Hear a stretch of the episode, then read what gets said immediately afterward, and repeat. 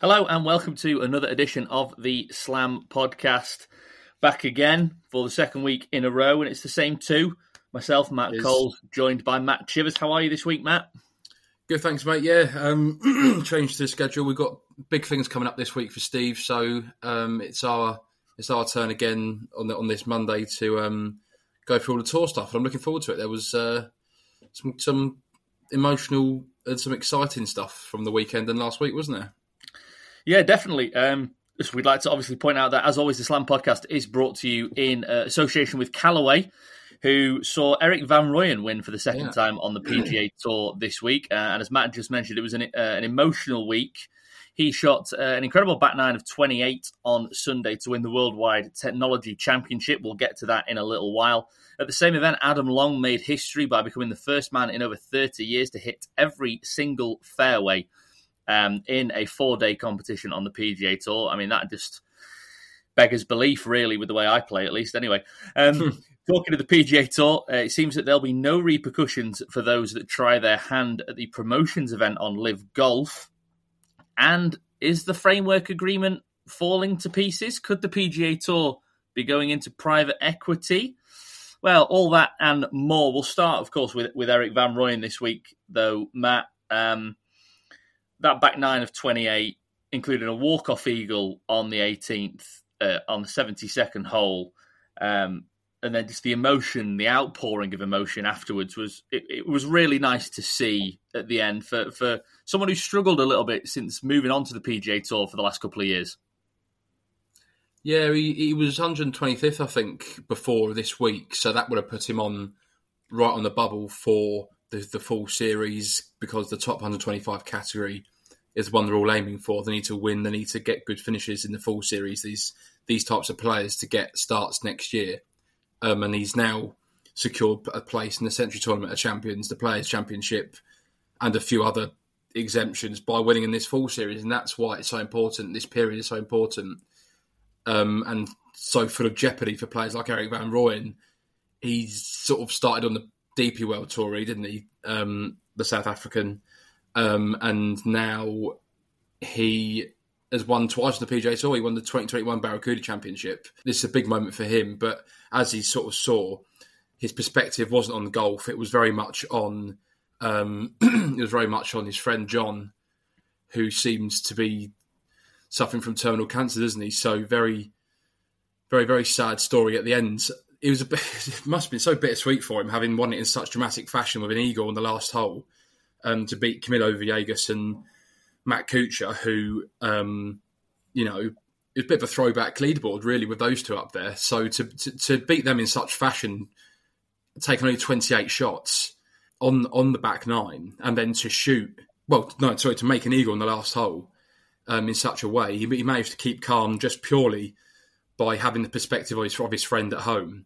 Um, yeah, and then the story is, is one that probably a lot of people can relate to around the world. So very relatable moment and very, yeah, just very very poignant, wasn't it? You don't see that many stories like that on on the tour, and it would have been um, incredible for, if Villegas had won two because. Um, he he also lost his well he, he lost his daughter a couple of years ago didn't he to cancer I believe so that would have been an incredible moment for him so there was a lot of stories and a lot riding on on this weekend I suppose wasn't there Yeah, exactly. And you, mentioned that. Um, so it's his close friend and and who, the man who was best man at, at Erik Van Rooyen's wedding, Jon Trasamar, um, said apparently he you know he only has six to ten weeks left to live. And, and Van Rooyen said after after the victory, he said I was calm because there's bigger stuff in life than golf. If you look at my ball, there's a little music note on there and the initials JT for Jon Trasamar, my best friend, excuse me,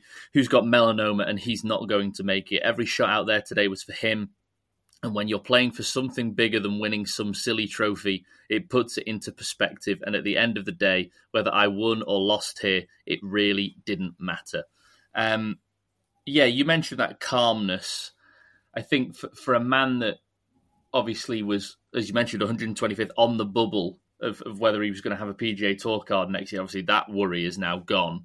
yeah But with having something like this sort of over, you know, as, as a whole over over the head, let's call it, of, of Erik Van Rooyen Mm. whilst playing, um, whether he made it onto the PGA Tour for 2024 or not didn't really matter, did it? No. You know, it was, and that probably is is actually helped him be calm enough down the stretch to actually win. He's earned exemptions to um, no a, a tour card till 2025.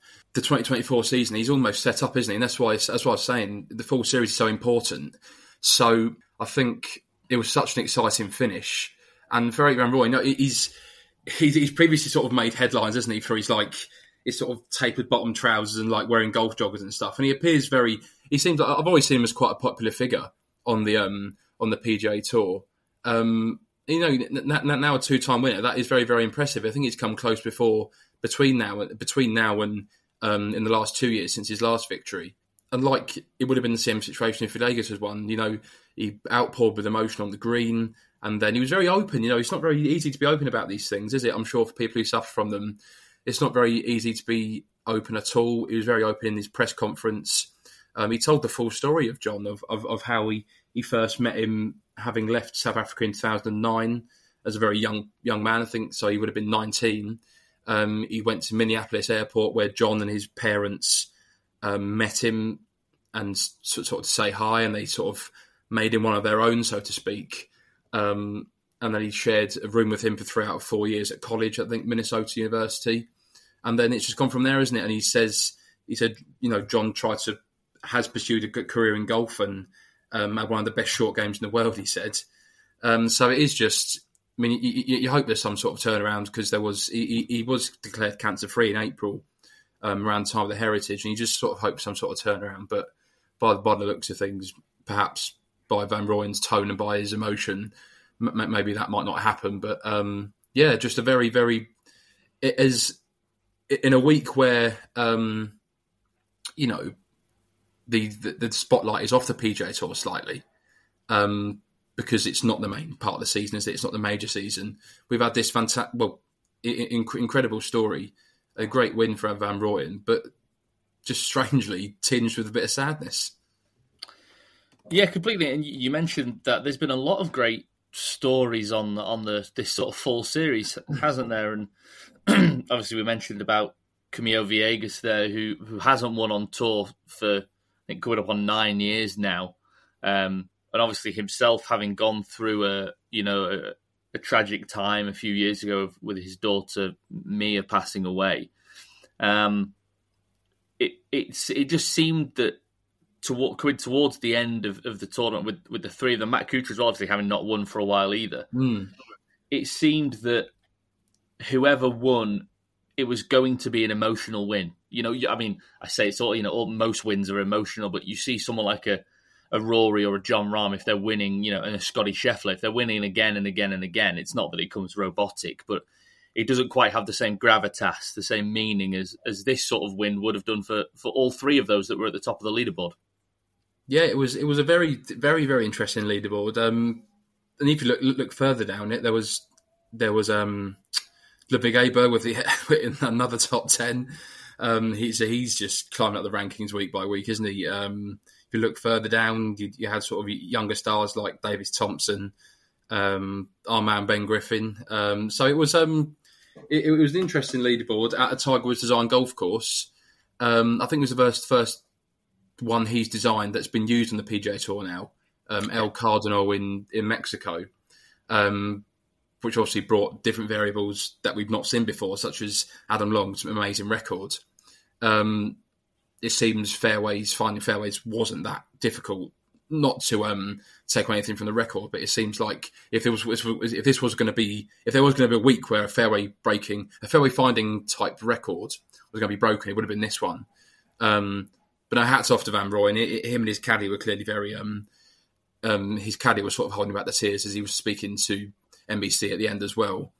Um, so yeah, and it's sort of weird, isn't it? Because if that hadn't won, if he hadn't have won, I know um, there was sort of prior knowledge about his his friend Jon's um, condition before, but we wouldn't have, we might not have known the extent had he had he not have won. So these things, I suppose it's it's important that these things are unearthed um, in a way. So yeah, very very just very bittersweet ending to a PGA Tour event that we've not seen much of the like before, really. Yeah, and obviously our thoughts and uh, and prayers go out to mm. both the Erik van Rooyen and of course the the Trasamar family. And from that, obviously, you mentioned about Adam Long, um, and, and an incredible statistic this week: fifty six fairways to hit, fifty six successful fairways hit for Adam Long. Um, first man in 30 years to do so at a PGA Tour event. Um, just an incredible show of, of driving accuracy. But as you mentioned, it maybe wasn't. It, it, we don't want to take away from the obviously the st- statistic and how good it was, but it was, as you mentioned, possibly the right event for this to happen because it seemed that a lot of players were doing it. I think 13 more hit at least 54 of 56 fairways. Um, so it was the right event for it, but an incredible statistic nonetheless.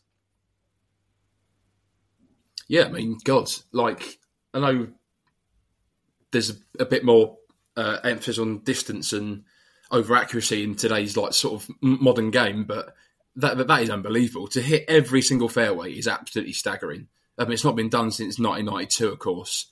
Um, and like, like, we said, so there were 5,740 tee shots on the par fours and fives over the four rounds, and 5,194 of them landed in the fairway. So, you know, if it wasn't going to be broken, then maybe this week there was a good chance. But still, for Adam Long to do that, um, he's ranked 13th in, on the tour in driving accuracy, I think, this year. So, um, again, if there was someone gonna, who was going to do it, maybe it was going to be him. But to to not miss a fairway. That, that that's not hitting any sort of slice or hook. I know the fairways were supposedly wide at um, El Cardonal last week, but to not hit any sort of miscue to they, they all must have been on, on an absolute string. So to do that is, is absolutely mind boggling. To be fair, and then afterwards, afterwards, I think he spoke. I think I think he spoke about it afterwards. Um, he said it's something I'll be able to. It's something I'll be able to say forever. Some sort of bragging rights or an interesting stat at trivia nights which I found quite funny. Um, then the PGA Tour communications tweeted that it's the first time since Brian Claar at the 1992 Memorial Tournament. So yeah, I mean, incredible. Uh, just, that's just another thing that uh, related related to something we'll talk about later with Andy Sullivan. It's just something else that just separates tour pros from like mortals like us. I think like the ability to do that. Like Adam Long was not not a household name. He's not like a serial winner, but these tour pros can just produce magic and produce incredible shots um, week in, week out, hole by hole.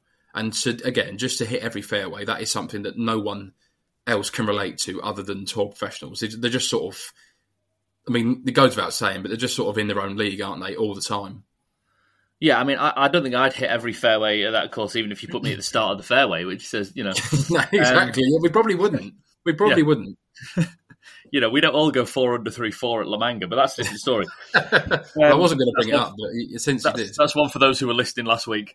Um, but yeah, I mean, an incredible statistic, and you mentioned thirty odd odd years. I was looking down the, the list of, of driving accuracy this morning um, ahead of this, and seventy one percent is um, sort of the leading uh, man on PGA Tour. That's Russell Henley. Um, you mentioned Adam Long, who's sixty six percent uh, he's 65.8 coming into this week. He's now mm. at 60. No surprise, he's risen slightly up that list.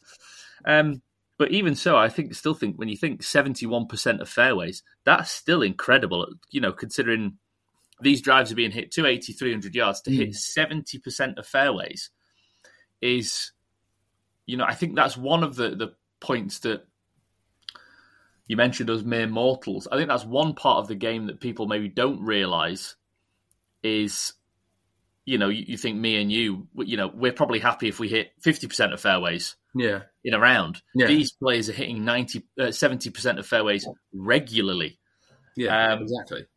So, I mean, just the level is just incredible. And we have to, again, commend Adam Long and, and everyone else who, you know, hit 54 of 56 and 55 of 56 this week. Um, Tiger, if you're listening, we'd love to come and try and prove that the fairways aren't wide enough for us mere mortals. Well, I'm sure he is listening. I don't see why he wouldn't be. Yeah, exactly. I mean, we love you.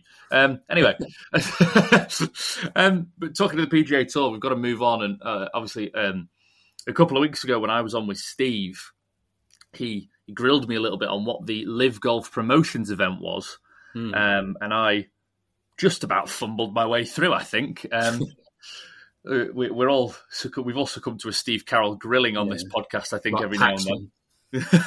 um, but yeah, the LIV Golf Promotions event. Obviously, uh, we talked we talked about it before. Um, we talked about it a lot last week actually because the the format had been brought out um, by LIV Golf themselves. So it turns out this week it turns out that PGA Tour players will be allowed to play in this event um, with no repercussions. Um, this is because the uh, PGA Tour, I believe the words they used was unofficial tournament, sorry, unauthorized tournament. Yeah.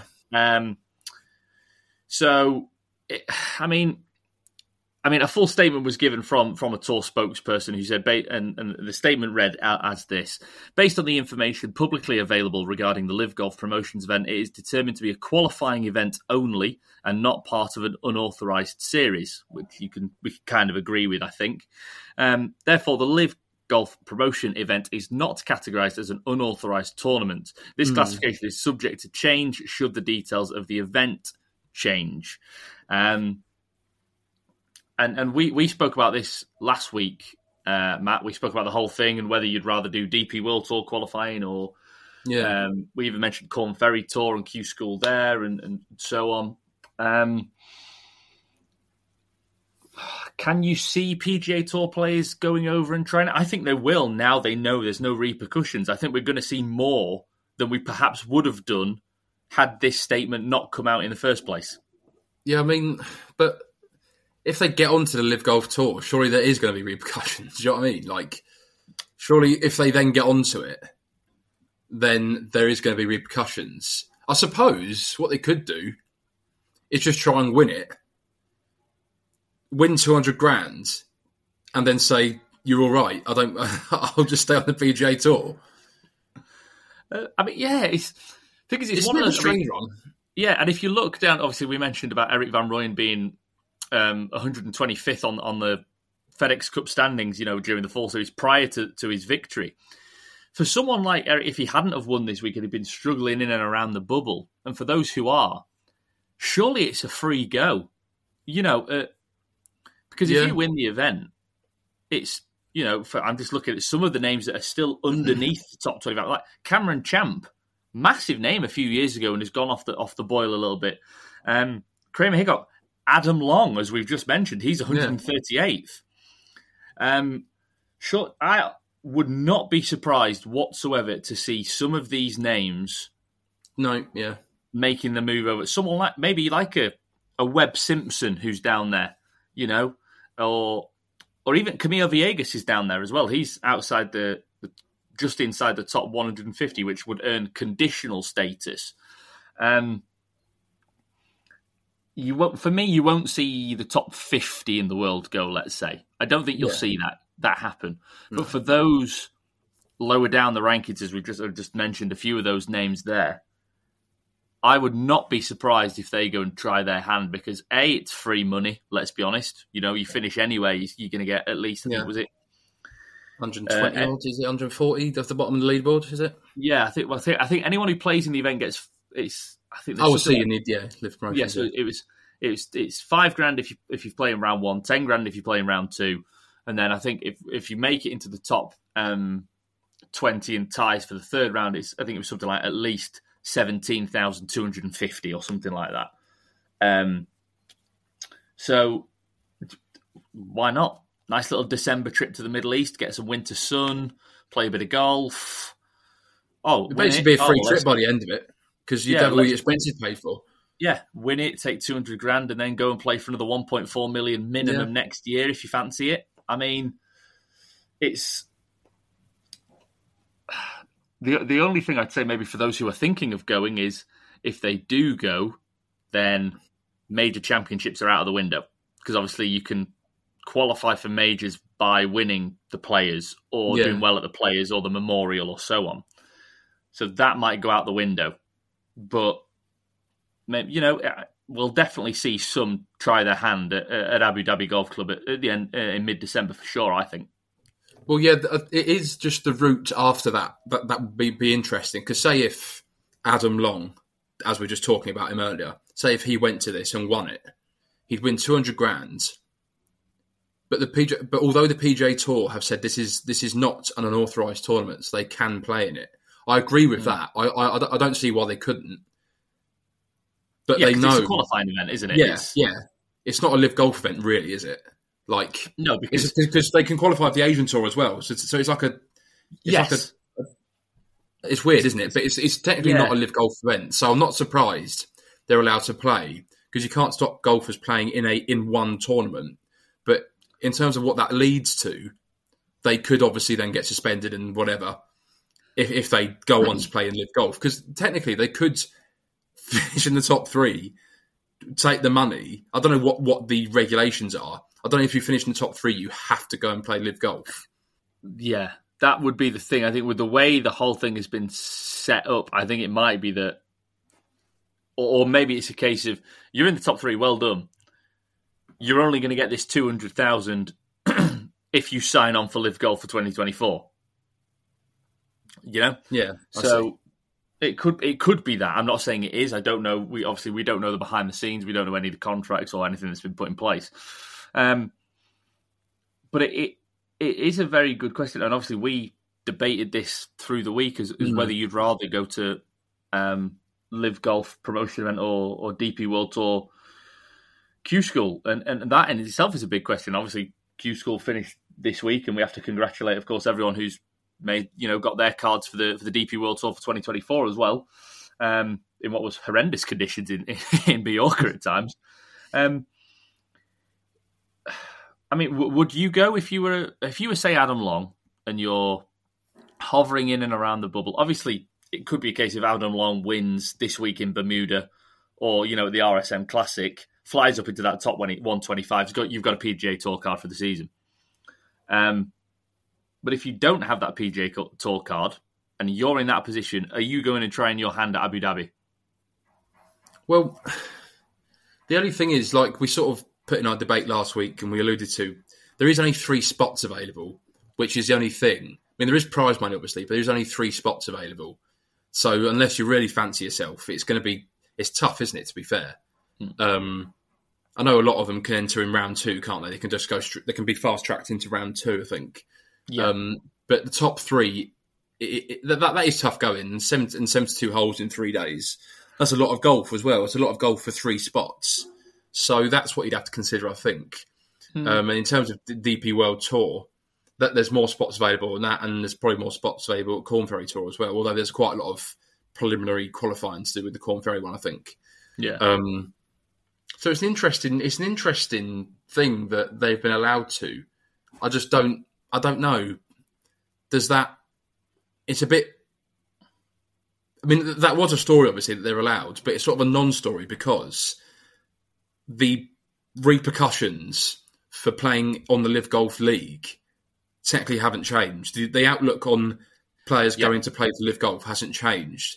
It's just the fact that they're allowed to try and qualify, or they're allowed to earn money from that event. That I think that's the point I'm getting to. Some players might just go and try and earn money, and then not play for LIV Golf ever ever. So it's an interesting one because obviously players were suspended when they first joined LIV Golf. DP World Tour players have been fined and then subsequently resigned because they've been fined. So to make them ineligible for more fines. So it's an interesting. I mean, um, I hope it's televised this event because it'll be interesting to watch. I hope it's not just on the CW or like the LIV Golf app. I hope it's like on. I know it's unlikely to be on any sort of mainstream television channel in the UK yeah. or America, but it'd be, it, it, would be an interesting watch. This I like. I, I would watch that. I'm not. A, I'm not. Yeah, like, no. So would I. saying that I would. I don't watch a lot of LIV Golf. If I'm honest, you know, despite no, being neither. a golf journalist, yeah. but I, know, I would I'm watch with you on that. promotions. Yeah, completely with you on that, and I think it, it's sort of. It's not jeopardy, I suppose. Well, I suppose it is for those because you've got the four, of course, who were relegated this year, mm. who will be playing. Well, you would expect them to play in it. Um, you know, Jed Morgan, um, James Piot, Chase Koepka, and, and Sihwan Kim. Um, though, I mean, you'd expect Sihwan Kim to finish last anyway with the way he, he's played this year on, on LIV Golf. Um, there's, there's that there is that jeopardy for those, and of course those who are in the open zone and, and maybe aren't contracted to teams for 2024 because obviously there's the free agency aspect of, of LIV Golf mm. as well, which is a brand new aspect to, to LIV Golf and akin to a lot of American sports. Um, but yeah, it, I, I will very much be be tuning in um, because I'd like to see how it how the, you know it plays out and obviously if there are some big PGA Tour names that go across and DP World Tour names, of course, as well, possibly. We've, there's obviously there's not been a statement from the for the mm. DP World Tour about whether there'll be repercussions or not, but you'd expect it would be something along similar lines of it being an unauthorized event uh, and so on. Could we see the likes of I don't know maybe a a Lucas Herbert go across and maybe try his hand. You know, we obviously Jed Morgan's out. We need another Australian for Team Ripper. Yeah, well, so, exactly. Need could Lucas Herbert go across and join up with Cam Smith and them? Um, yeah, I mean, I'll be watching, and I definitely, for me, I think if there's no repercussions and you're in that sort of position, why would you mm. not go and try try your hand in it? Because yeah. there's no PGA Tour events. You know, the season's over. Come I think what November the nineteenth when the RSM Classics finished.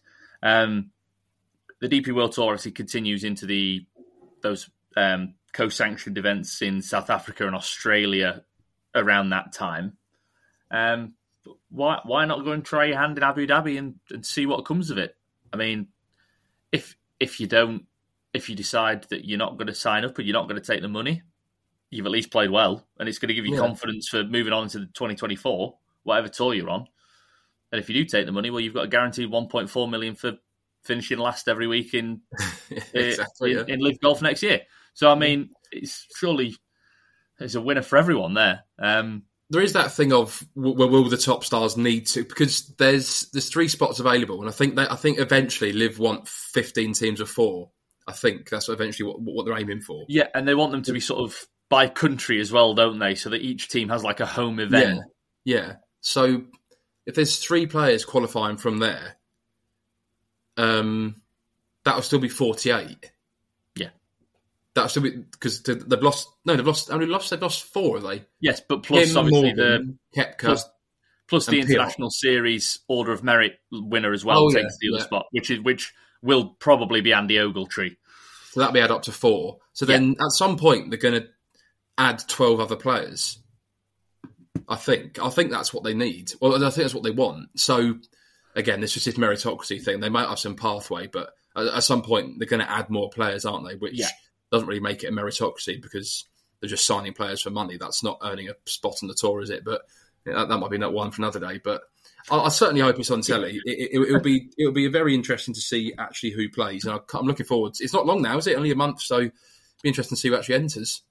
Yeah, exactly. Um, just like to go back to what I said about uh, DP World Tour Q School. It was actually the Challenge Tour Grand Final that was happening in Mallorca um, over the, the past week, and congratulations to Marco Penge, who who was yeah. sublime throughout the week. Um, we we saw a bit of him at the the Open Championship, of course, um, early this year at Royal Liverpool. Um, congratulations to him and the twenty players on the Challenge Tour Grand Final who who've secured their DP World Tour cards for next uh, year. Next week is DP World Tour Q School, of course, where one Matt Chivers will be going, mm-hmm. not playing, despite his four under three four at La Manga. Um, um, but yeah, so obviously you'll be there next week, and that'll be a, another chance to for you know those players who maybe didn't make it from um, the Challenge Tour Grand Final this week in Mallorca to to go again. That's in Spain, of course, at Infinitum. Um, looking ahead to the more overarching branch of well, basically of all of golf, I suppose. Really, uh, we talked about the PGA Tour. Obviously, there's now this LIV Golf Promotions event, uh, and obviously, what has there been the talk of over the last sort of six months or so between PGA and and the PIF, of course, the Public Investment Fund, which is what run um, LIV Golf. Of course, is the framework agreement. Now that obviously has gone quiet over the last couple of months, um, with everyone well, obviously parties involved, I believe, hoping that the deal would be done for January the 1st, I think was the deadline for it. Um, that might not be the case anymore um, due to the PGA Tour perhaps turning into private equity. Um, FSG, um, the Fenway Sports Group, who mm. are the owners of, of Liverpool Football Club, um, among among many other um, teams and, and organizations around the world. And one of the names that have been um, apparently, you know, rumored to be looking at buying out the PGA Tour or buying a stake in the PGA Tour.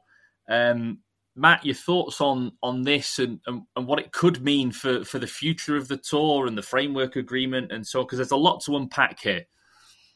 Yeah, to be fair, there is a lot to unpack, and like we're not, we're like neither of us are claiming to be any sort of business or financial journalists here, because because but but it is still sort of sort of big news. I mean, the sort of exclusive on this was broken by Eamon Lynch from Golf Week, um, and it sort of start, the article started with started with uh, PGA Tour has winnowed the list of companies being considered as private equity partners in its new for-profit entity, and it includes some of the most prominent figures in American finance. Um, so and the article continues from more than a dozen initial suitors, five groups remained in the mix to be the primary investment partner in PGA Tour Enterprises, which was created on June the, with the June the 6th announcement of the framework agreement with the Saudi Public Investment Funds. So that was those are the words of Eamon Lynch on on Golf Week. So with it seems obviously that PGA Tour are in talks with sort of huge franchises and huge companies um, with a view to you know gaining more investment because if the PGA Tour is to keep up these this consistent prize money increases, it's going to need a lot of investment, a lot more. They've already dipped into their reserves, as we've learned, to fund these last two schedules where they've massively increased prize money. Um, but in terms of what it means for the framework agreement and their alliance, perceived alliance with um, the Public Investment Fund. You know, when excuse me, when uh, Yasir Al Rumayyan and Jay Monahan appeared on telly together in June, talking about um, and, and announcing the framework agreement, you know, there was no talk of other parties, was there? So that was, I don't know, it, it would suggest, and there's sort of whispers that the 31st of December deadline of an agreement between the PIF and the PGA Tour. There's talk of that not being met, and now there's now this story that PGA Tour is seeking partnerships with private equity um, offers, and Alan Shipnuck, what we mentioned him last week. Um, you know, he's he's written nine books. He's very well researched, extremely well researched on these on on the legal situation between the PGA Tour and, and LIV and the PIF, and he tweeted three days ago to a, a, question that said, "What is LIV going to be in 2024 and beyond? What's the latest thinking?" And Shipnuck replied to that by saying, "From talking to folks on Wall Street and in Silicon Valley who are close to the deal, the framework agreement is falling apart. Fenway Sports Group has put in a monster bid to usurp the PIF. It looks increasingly likely we go back to LIV versus the tour. Now, obviously, he doesn't know that for a fact. Um, he, he, those are his sources saying that, and the outcome hasn't hasn't come yet, has it? But you know, I think when the PGA Tour and the PIF um, announced this sort of deal, we all sort of thought, well, that's that's it. Then this is going to happen. Um, there's going to be some sort of financial alliance, and, and there's going to be some sort of added added team schedule to the PGA Tour schedule this is it. This is the, the PIF is now at the top table of golf, and that might still happen. But there was no sort of rumblings of other parties like there is now at that time, was there? So that would suggest that maybe the PIF and the PGA Tour's agreement or progress to an agreement hasn't gone the way they thought it would. And then we saw that sort of a few months ago as well when two representatives, was it Ron Price and Jimmy Dunne, appeared before the US Senate to talk about the best of both worlds stuff and the preliminary agreements, the preliminary proposals of um, Al Rumayyan wanted to become a member of Augusta and LIV golfers getting their memberships back, and Tiger Woods and Rory McIlroy leading leading uh, teams on this new schedule. So all of these things maybe appear quite fanciful now because it looks like the deadline isn't going to be met, and now there are other parties clearly taking up the PGA Tour's attention. So the PIF aren't the only aren't the only bidders at the table, so to speak, now, are they? So, as I say, we're not financial business journalists. We can't go into the nitty gritty of what of what the offers are and what negotiations are going on. But it does seem like, um, like I just said, the PIF are not the only are not the only um, people talking talking to the PGA Tour anymore, are they? The PGA Tour is clearly seeking other avenues for financial investment, aren't they? Yeah, exactly. And obviously, you mentioned about that. I'd completely I'd forgotten about the fact that the part of the the, the PIF plan was to have Tiger and, and Rory leading teams. Mm. I'd completely forgotten about that. Um, instead, they'll be leading their own teams at TGL. Um, what one of which is, you know is Boston Common, which will be Rory McIlroy's mm. Team, which FSG, the Fenway Sports Group, um, have actually invested into. So there's obviously money already going in. Um, and and there the FSG's bid is is supported by Stephen Cohen and Arthur Blank, um, who also bought TGL teams earlier in the summer. So yeah. there's money from these companies and and uh, and bidders and suitors already going into the game, you know. Um, uh, and they are they are the FSG, Liberty Strategic Capital, um, Acorn Growth Companies, Eldridge Industries, of which Todd Boehly, the Chelsea owner, um, and we know how much cash has been pumped into into Chelsea over the last 12 months. Um, and then a group of individuals being referred to as, as, the Friends of Golf. They're the five sort of main groups, uh, or the bid, groups bidding to be the, the main private equity. And then there's several other companies remaining um, who might add additional capital. Um, and of course, you know the talk of this is is all about because of these elevated events, and there's going to be what eight events that have at least 20 million, I think, wasn't it in the in the prize pot? So that's 160 million. Plus, you've then got the players, uh, the playoffs, I should say, and we know yeah. the FedEx Cup winners, you know, is is what 15 million these days, and so on. God knows how I can't remember how much the entire figure is for the for the 30 players that play in that. But even from just that, you're looking at almost 200 million dollars from nine events in the year.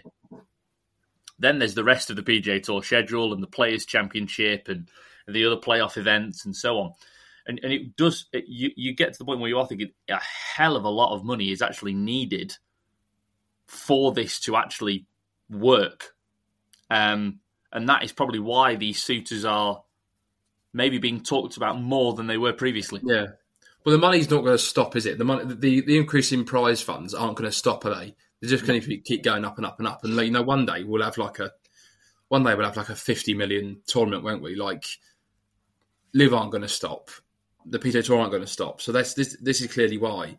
Surely this is clearly why um, um, Golf Week has corroborated, uh, has gathered all this new, all, all, these, all this information, and it's been widely reported that that private equity um, options are being considered by the PGA Tour. You know, um, and just sort of refer back to the point I was making earlier. Like none of this was being considered. None of this was a thing when the PGA Tour and the PIF announced their intention to sign a deal back in June. Like they were the only people at the party, the PIF and the PGA Tour, and like anything else would have appeared inconceivable. The, the visuals were this is going to happen, and one day we're going to have an alliance between the investors of LIV and the PGA Tour. But now it doesn't appear to be the case. So yeah, I mean, it was certainly worth mentioning on the podcast because it's a big it's a big thing. It's a it's a huge thing. You know, December December thirty first deadline um, is fast approaching, and as Lynch wrote at the bottom of his article, apparently, according to one source, there's been less than zero progress on on this framework agreement, um, and two other sources attribute the slow pace to the Saudis waiting to see how the private equity element takes shape. So that was that was the exclusive that was reported by Golf Week. So again, it's just all up in the air. Have to see what happens in this unpredictable timeline. You know, no one can predict what will happen, can they? No, exactly. Um, should we talk about something a bit more light-hearted? Um, yeah, yeah, that was a bit that's a bit deep, that wasn't it? Let's talk about Andy Sullivan. um, and those of you might remember Andy Sullivan a few years ago being part of the um, DP World Tour's 500 shot hole in one challenge. Yeah, yeah, um, which he did, he did. I think it was at London Golf Club, um, and he eventually made it. Started running down and just you know was shouting "You beauty" and club was thrown and so on. He's a great personality, and um, this week the DP World Tour put out a video, and it was the first of, of, of this kind that they'd done.